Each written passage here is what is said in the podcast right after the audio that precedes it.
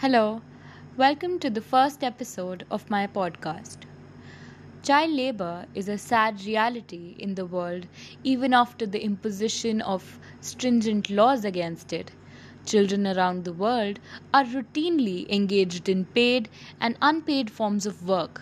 However, they are classified as child laborers when they are either too young to work or are involved in hazardous activities that may compromise their physical, mental, social, or educational development.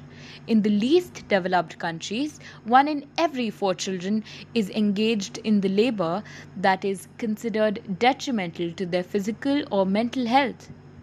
In the second episode, I will vindicate the above statistics with a case study on India. See you.